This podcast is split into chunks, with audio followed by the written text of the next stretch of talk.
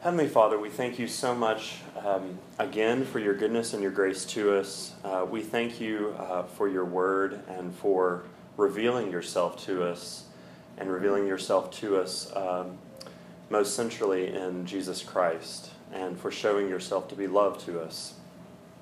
Father, I pray now that um, you would help us and stir our minds to reflect on your word, and may we think uh, more deeply about uh, what it means to be made in the image of God. Um, I pray that your Spirit would help us now. In Christ's name, amen. amen. Well, for those of you who haven't met me, uh, I think most of you have. I'm Brandon Bennett. I'm new here at the Advent, about a couple months uh, I've been here, um, and I'm helping Matt Schneider. So, just so you know who I am, uh, just been around for a little bit. So uh, I see there were a few of you crazy enough to, you know, jump in here and be here for my first Sunday school class. and you may have seen the title of it is uh, Taking God at His Word on Being Human in Genesis 1 through 3. So what I thought we would do to get started um, is watch a video. And um, I didn't feel like you wanted to sit up here or sit over there and hear me talk for a while. So I thought what we would do is listen to the video, um, read Genesis together, and sort of make it a discussion group. Um, and then this will be part one, and next week will be part two. And so what we'll do is make some suggestions this time, and then uh, sort of press in a little bit more um, to see what we think Genesis is getting at uh, for the questions we're asking. Have any of you seen this scarecrow uh, commercial from Chipotle? No. No? Okay. So. Chipotle, of course, the restaurant, the Mexican restaurant. It's also that pepper. The pepper, yeah, that's right. It's also pepper. it's spicy, I think, isn't it? Thank you.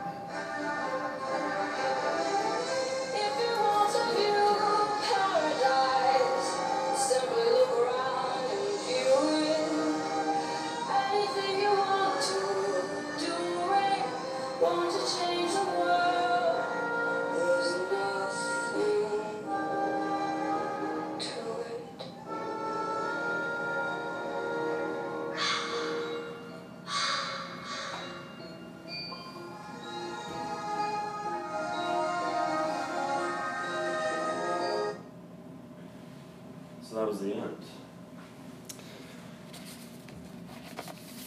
So um, I think you probably recognize the song. I hope it's from um, Willy Wonka and the Chocolate Factory, uh, or Charlie and the Chocolate Factory, whatever the name of the movie actually is. It's a remake of um, uh, that movie, or of that song from the 70s, I guess it is. Um, so before we read Genesis, I think ever since I've heard this um, or saw this commercial and heard the song with Fiona Apple singing it, I think because she sings it so uh, beautifully and the way she sings it uh, sort of raises the hair on my back a little bit sometimes. Um, but did you hear the words uh, to the song? Um, did anybody pick up on sort of the message behind the commercial? I mean, well, first of all, with the cows being ground up in the thing, Right, uh, to me, is, is to promote vegetarianism. right. So let's eat less meat. That's right. It's it's So I get the point of the ad. right. Deeper than that, just looked automatic and not very interesting, you know, life. Right. Certainly, um, uh, Chipotle is wanting us to uh, buy into um, what they think is a better world, an, an organic, uh, organic food um, with you know not as many preservatives and that sort of thing. I wrote down the lyrics in case you missed it. Um, she says in one verse, "We'll begin with a spin." traveling in a world of my creation, what we'll see will defy explanation. And every time I hear that, I downloaded the song and I listen to it in the car sometimes. Every time I hear that, I just think um, sort of how beautiful it is. What we'll see will defy explanation. It's so absolutely beautiful, and yet I can't help but think behind that is absolute evil in a sense um, because it's being awestruck at my creation. It's it's taking um, creation and making it into my project. It's um, i am the creator. Uh, she says um, i'll just continue to read. If you want to view paradise simply look around and view it. Anything you want to, do it. Want to change the world? There's nothing to it. There is no life I know to compare with pure imagination. Living there, listen to the message, living there, you'll be free if you truly wish to be. So it's a message to us here and now in Birmingham, Alabama, that there's something wrong with the world and if you truly wish to be free, you can be. And you can be your own creator. Translation, I think, you can be your own God, essentially. There is no life I know to compare with pure imagination. Living there, you'll be free if you truly wish to be. Any thoughts on that before we go further? Very seductive. Very seductive, yeah. Yeah. She's uh, talking about a utopian community somewhere. Right, right. So looking for perfection and paradise and utopia. Yeah. Do you do you guys think uh, in other commercials that you sort of hear this message? Is that um, have you thought that before? Just do it. Just do it. Yeah, Nike, there you go. Is it all over the place? Right. A financial planning commercials about how you can, like, make your own security and make your own Right. financial security, retirement security, you know, and that, and that'll be your life. That- Right. your life will be great. Absolutely. You know, if you think about it, uh, it's all marketing, because all marketing is intended to plug into your audience's deepest felt needs, so. Interesting. you know, Yeah. That's what it's intended to do, so. Yeah, and that's what really hits the sweet spot. Yeah. Well, very good. Um, and you see, by the way, at the end, just why I paused here, cultivate a better world. It's a, it's law, as we like to say at Advent. All right. So, does everyone? What I was hoping we could do is read Genesis one through three together. Uh, I think that'd be best. Does everyone have um, a Bible with them so we could read? Maybe something's Thank you, Emily. I, I should have planned for that. No, Used we to should know better be about out three there. years. Is that what it- I, I heard, um, what was the man in Darien, Connecticut, a long time ago when the, um, the priest there who was preaching the gospel early on to the awakening, and he, he made a comment in one of the tapes, I don't hear any rustling of the leaves. And then he said, oh, I forgot, he said, it's the Episcopal Church, they, they'll, I'll have to tell them to bring their Bible in a brown paper sack. Good point. I'll remember that. All right, so Genesis 1, verse 1. Would someone like to read for us? I'll read for a bit. Okay, you want to read chapter 1 maybe? In the beginning, God created the heavens and the earth. The earth was out was without form and void, and darkness was upon the face of the deep. And the Spirit of God was moving over the face of the waters. And God said, Let there be light, and there was light. And God saw that the light was good, and God separated the light from the darkness. God called the light day, and the darkness he called night. And there was evening, and there was morning, one day. And God said, Let there be a firmament, firm, firmament in the midst of the waters, and let it separate the waters from the waters. And God made the firmament, and separated the waters which were under the firmament from which from the waters which were above the firmament. And it was so. And God called the firmament heaven. And there was evening, and there was morning, a second day. And God said, Let the waters under the heavens be gathered together in one place, and let the dry land appear. And it was so. And God called the dry land earth, and the waters that were gathered together he called the seas. And God saw that it was good. And God said, Let the earth put forth veg- vegetation, plants yielding seed, and fruit trees bearing fruit, in which is their seed, each according to its kind upon the earth. And it was so. The earth brought forth vegetation, plants yielding seed according to their own kinds, and trees bearing fruit, in which is their seed, each according to its kind. And God saw that it was good. And there was evening, and there was morning, a third day.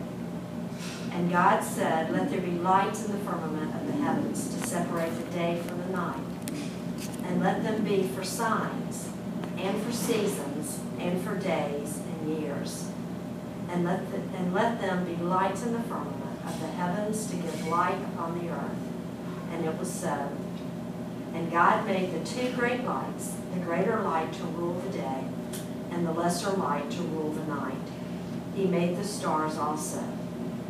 And God set them in the firmament of the heavens to give light upon the earth, to rule over the day and over the night, and to separate the light from the darkness. And God saw that it was good. And there was evening, and there was morning, a fourth day. And God said, Let the waters bring forth swarms of living creatures, and let birds fly above the earth across the firmament of the heavens. So God created the great sea monsters, and every living creature that moves, with which the waters swarm, according to their kinds, and every winged bird according to its kind. And God saw that it was good.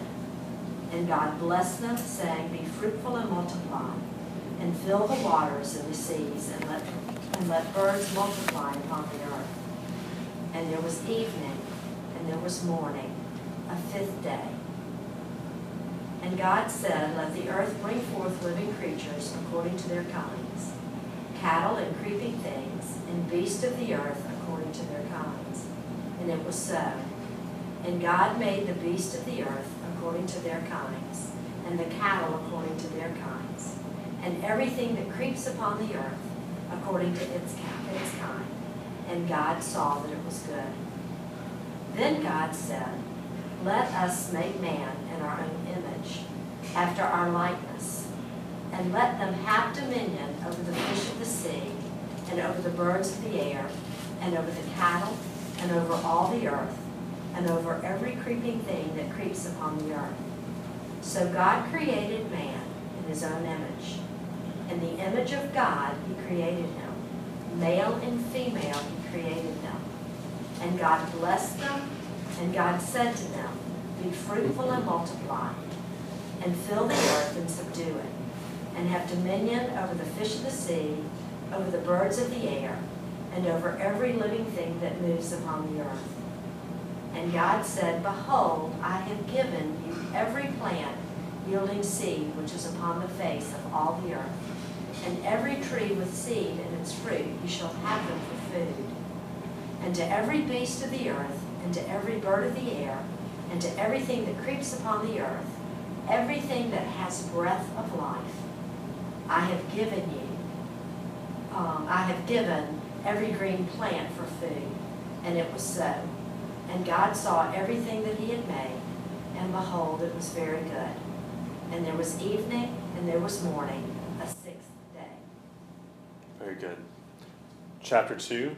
We're just going to read chapter 2 and then leave chapter 3 for next week. So, anybody want to read chapter 2? Thank you. Thus the heavens and the earth were completed in all their vast array. By the seventh day God had finished the work he had been doing. So on the seventh day he rested from all his work. And God blessed the seventh day and made it holy because on it he rested from all the work of creating that he had done. This is the account of the heavens and the earth when they were created.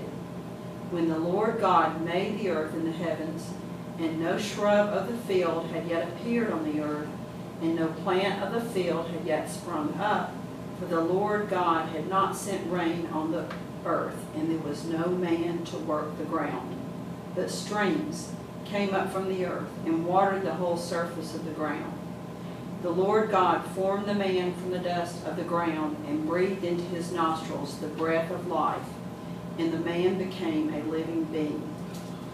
Now the Lord God had planted a garden in the east, in Eden, and there he put the man he had formed. And the Lord God made all kinds of trees grow out of the ground, trees that were pleasing to the eye and good for food. In the middle of the garden were the tree of life and the tree of the knowledge of good and evil. A river watering the garden flowed from Eden. From there it was separated into four headwaters. The name of the first is the Pishon. It winds through the entire it, it winds through the entire land of Havilah, where there is gold. The gold of that land is good, aromatic resin, and onyx were also there. The name of the second river is Gihon. It winds through the entire lands of Cush. The land of the third river is the Tigris. It runs along the east side of Ashur. And the fourth river is the Euphrates. The Lord God took the man and put him in the Garden of Eden to work and take care of it. And the Lord God commanded the man, You are free to eat from any tree in the garden, but you must not eat from the tree of the knowledge of good and evil, for when you eat of it, you will surely die. The Lord God said, It is not good for man to be alone. I'll make a helper suitable for him. Now the Lord God had formed out of the ground all the beasts of the field and all the birds of the air. He brought them to the man to see what he would name them. And whatever the man called each living creature, that was his name. So the man gave names to all the livestock, the birds of the air, and all the beasts of the field. But for Adam no suitable helper was found. So the Lord God caused the man to fall into a deep sleep. And while he was sleeping, he took one of the man's ribs enclosed up the place with flesh. Then the Lord God made a woman from the rib he had taken out of the man, and he brought her to the man. The man said, This is now bone of my bones, and flesh of my flesh. She shall be called woman, for she was taken out of man. For this reason, a man will leave his father and mother and be united to his wife, and they will become one flesh. The man and his wife were both naked, and they felt no shame. Thank you. Thank you both for reading.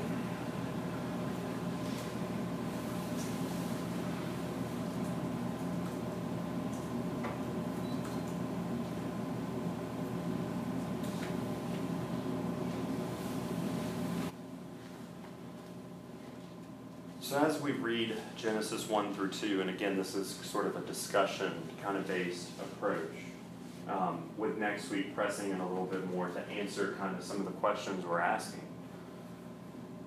But as we begin to um, ask those questions in the last uh, 20 minutes or so that we have, I think this quote from Martin Luther is really good at helping us see the relationship between God and man. And I think it applies just as much to Galatians, since that's what he's writing about, just as much there as it does here in Genesis. So, um, can all of you read that? I'll tell you what, I'll, if you can't, I'll read it out loud. With these words, Paul makes faith in God the supreme worship. By the way, he's writing on Galatians 3 6 just as Abraham believed God and it was counted to him as righteousness. He's commenting on that verse and he says, with these words, Paul makes faith in God the supreme worship, the supreme allegiance, the supreme obedience, and the supreme sacrifice.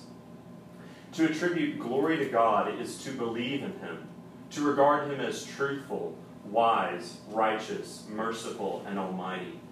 In short, to acknowledge him as the author and donor of every good. Reason does not do this, but faith does. It consummates the deity. If I may put it this way, it is the creator of the deity, not in the substance of God, but in us. For without faith, God loses his glory, his wisdom, righteousness, truthfulness, mercy, etc., in us. In short, God has none of his majesty or divinity where faith is absent. Nor does God require anything greater of man than that he attribute to him his glory and his divinity. That is, that he regard him not as an idol, but as God, who has regard for him, listens to him, shows mercy to him, helps him. When he has obtained this, God retains his divinity sound and unblemished. That is, he has whatever a believing heart is able to attribute to him. To be able to attribute such glory to God is wisdom beyond wisdom, righteousness beyond righteousness, religion beyond religion, and sacrifice beyond sacrifice.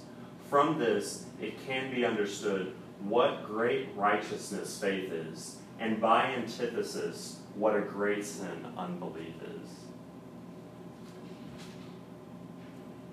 So Luther says that above anything that we could ever do, faith is the supreme worship of God.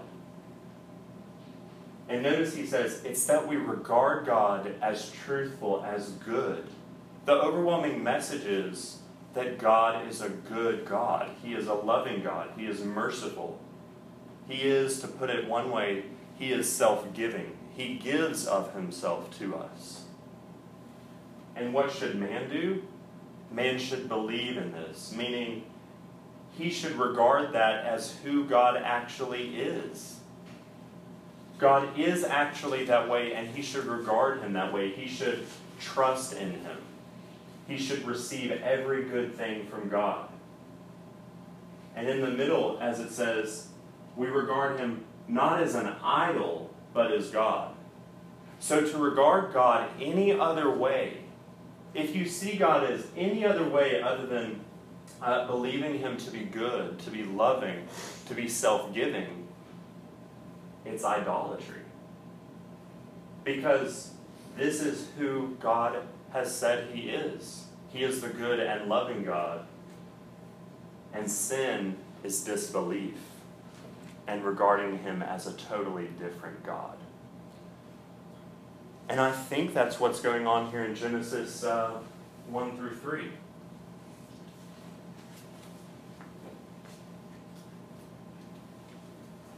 Do you guys um, have any thoughts on on that last uh, quote I just read? Any any thoughts as we read Genesis one through two, and how that might relate to God being a good God and uh, and man receiving that good? Just reminded me of just the idea that we always want to make God in our image rather than Yeah. conforming to, to his image. Um, we're constantly trying to make him so much less than he is because we want to reflect what we need him to be or want him to be. Right, right. There's a cute saying about that, It says in the beginning, God created man in his own image, and ever since then, we've been trying to return the favor. Absolutely. Yeah, it's so good. It- It's probably no accident that the scriptures begin with creation, who created whom. hmm It sets, really sets the stage for everything else that follows. Right. And just the re- refrain that God saw that it was good. Yeah. And That goodness is stressed, um, from the very beginning. Yes. Over and over. Yes. Thinking about that too, just in light of what we read this morning in church from Job. You know, Job is, God's just as good and just as much God when things are falling apart. And, you know, where he's going through to Job and saying, where were you? And I laid the found- foundations of the earth. It's neat to think about that in light of reading the creation story, that the same God that was there in the beauty at the beginning is the same God here with Job saying, I'm still God and I'm unchanged. Right. That's good. Something about the image of God too reflects that he's, the nature of God is relational, that he created man. And it was the only thing that wasn't good was for man to be alone without relationship horizontally as opposed to Mhm. vertically. So hmm part of the image of God clearly is a relational image. He's not just good, but he wants to be in relation with us.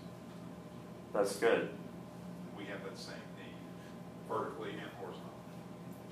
Yeah. So what? So he's getting to sort of what I wrote up there. What is what is the image of God? We've been we've been asking ourselves for the past minute or so who who is this God in Genesis? Um, and I think the message uh, would be to say that God is the self-giving God of love, just as First John says, God is love. Very simply. And Genesis shows that the Creator from the very beginning has been love. Um, and so Genesis says in chapter 1, it wants us to know this. God said, Let us make man in our image, after our likeness. Let them have dominion. So let them rule over the fish of the sea, and over the birds of the heavens, and over the livestock, livestock, and over all the earth, and over every creeping thing that creeps. So God created man in his own image. In the image of God, he created him. Male and female, he created them. And God blessed them, and God said to them, Be fruitful and multiply, and fill the earth and subdue it, and have dominion. So the questions we're asking is who is this God? And in light of that, who God is showing himself to be, what does it mean for us to be human? At its very basic, what, what are we here in this room? And what is everyone else out there? What does it mean to be human in, light of who God says He is? Mr. Menendez uh, began to hint at it. I mean, I think it shows that God is relational. God is totally free to create. He has, there's nothing in the text that indicates that he was forced to create. He simply reached outside of himself to create out of his own sheer love, out of his own sheer goodness. He saw that it was good, and then he takes a step back and, you know, comes back to himself, if you will, and, and converses with himself and says, Now, here is the crowning point of the creation. Let's make man in our image and after our likeness. Who is the our, our, that pronoun? Yeah, yeah, no, that's a good question.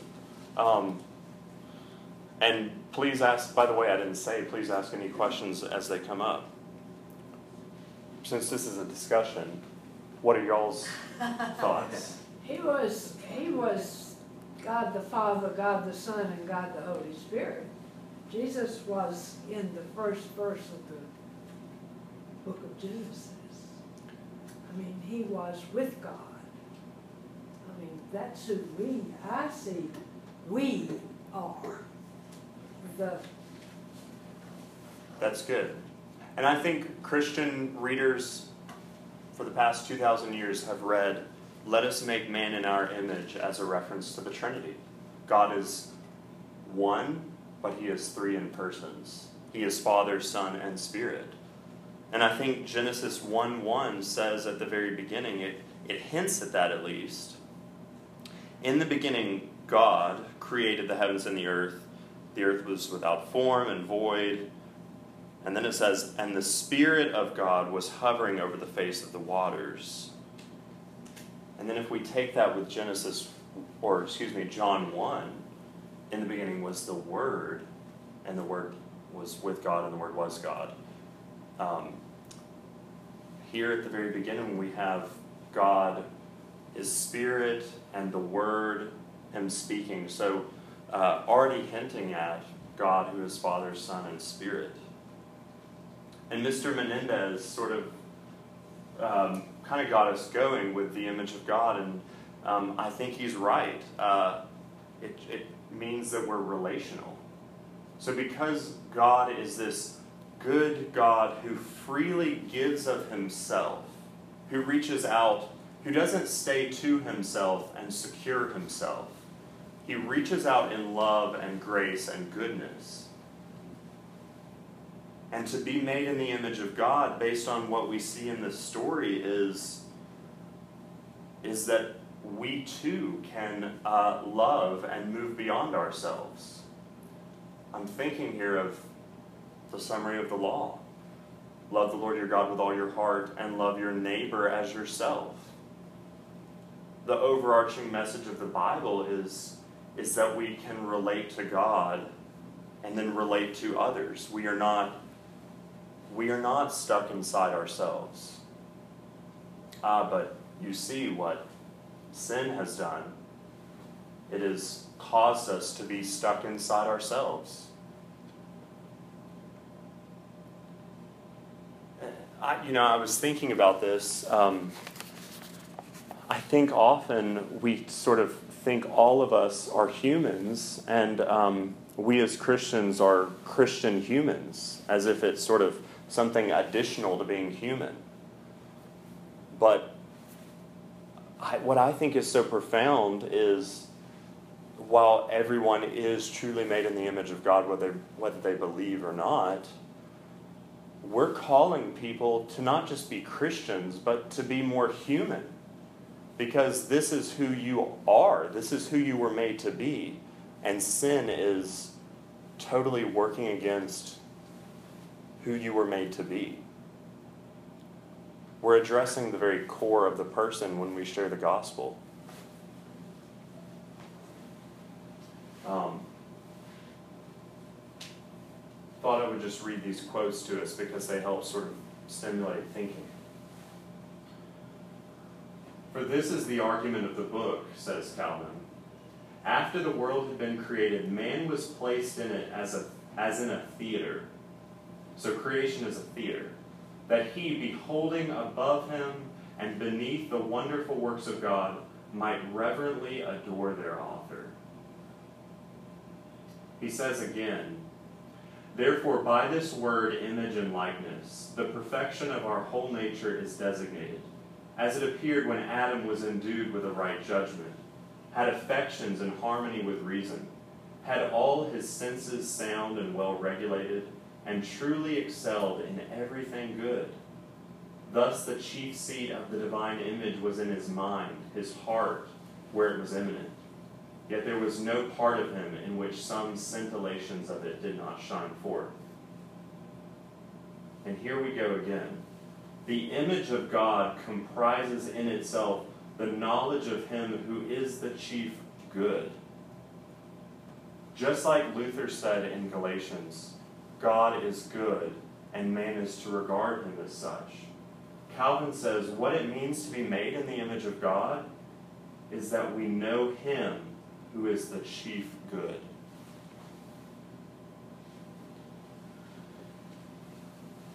I'm going to skip down to Luther for sake of time. Therefore, my understanding of the image of God is this, the middle one, that Adam had it in his being, and that he not only knew God and believed that he was good, but that he also lived in a life that was wholly godly. That is, he was without the fear of death or of any other danger, and was content with God's favor. One more. But he himself shapes him according to his image. So God shapes him according to his image, as if he were God's partner and one who would enjoy God's rest. And so Adam is a dead and inactive clod before he is formed by the Lord. God takes that clod forms from it a most beautiful creature which has a share in immortality. Any thoughts just reading that? Content with God's favor, I love that. Mm-hmm. Content with God's favor. I think sort of the overarching message again and again, which is what I'm trying to bring out God is good. Yes, Calvin says there's a perfection to all of Adam and Eve, but it consists mainly in seeing that God is good. The perfection means God is good, He is loving, and we are to be content with God's favor toward us. What does it mean to be human? It means to trust. And I love what Luther says here. And so Adam is a dead and inactive clod before he is formed by the Lord. God takes that clod and forms from it a most beautiful creature which has a share in immortality.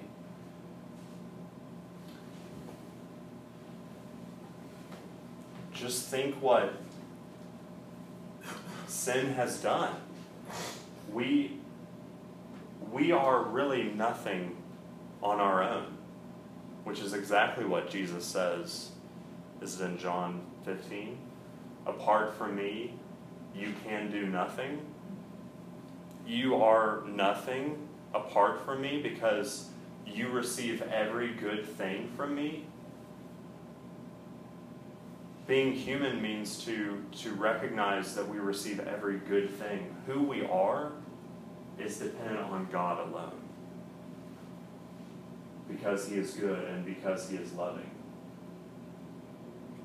So, now what are, what are our thoughts? We have, I think, about 10 minutes. What are our thoughts on the two trees? The tree of life and the tree of the knowledge of good and evil.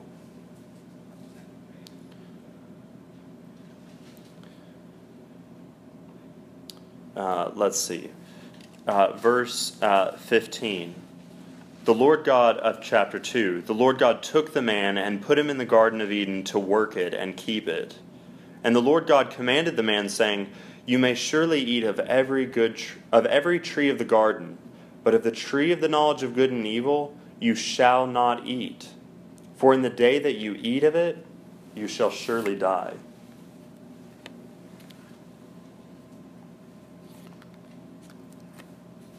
How do we often, and if, if we're pressed, if someone on the street were asking us, what did Adam and Eve do? What would we say? What's our sort of natural instinct? Or disobey. Dis- yeah, disobey. Disobey. The. They, bu- yeah, they bit into the apple. One small thing, they couldn't, they could eat of any tree, in the whole garden except one. Right. They had every single thing, including the tree of life, which is clearly some sort of special tree in the narrative. And yet they Yeah, and every tree was good for food, everything was appealing to the eye. It's not like this tree was superior to the other trees. It was just forbidden. right. And it, it also strikes to the, to the very root of who has the prerogative to define good and evil. And Mm. God has already declared it good, so it's obviously his creation and his prerogative to determine if it's sufficient and good Mm-hmm. creation. And he intends to retain that and not give up that space. And in so doing, instructs his creation, you know, this is, this is my space, you can't have this space. That's the very thing that they took. Yeah. That's really good.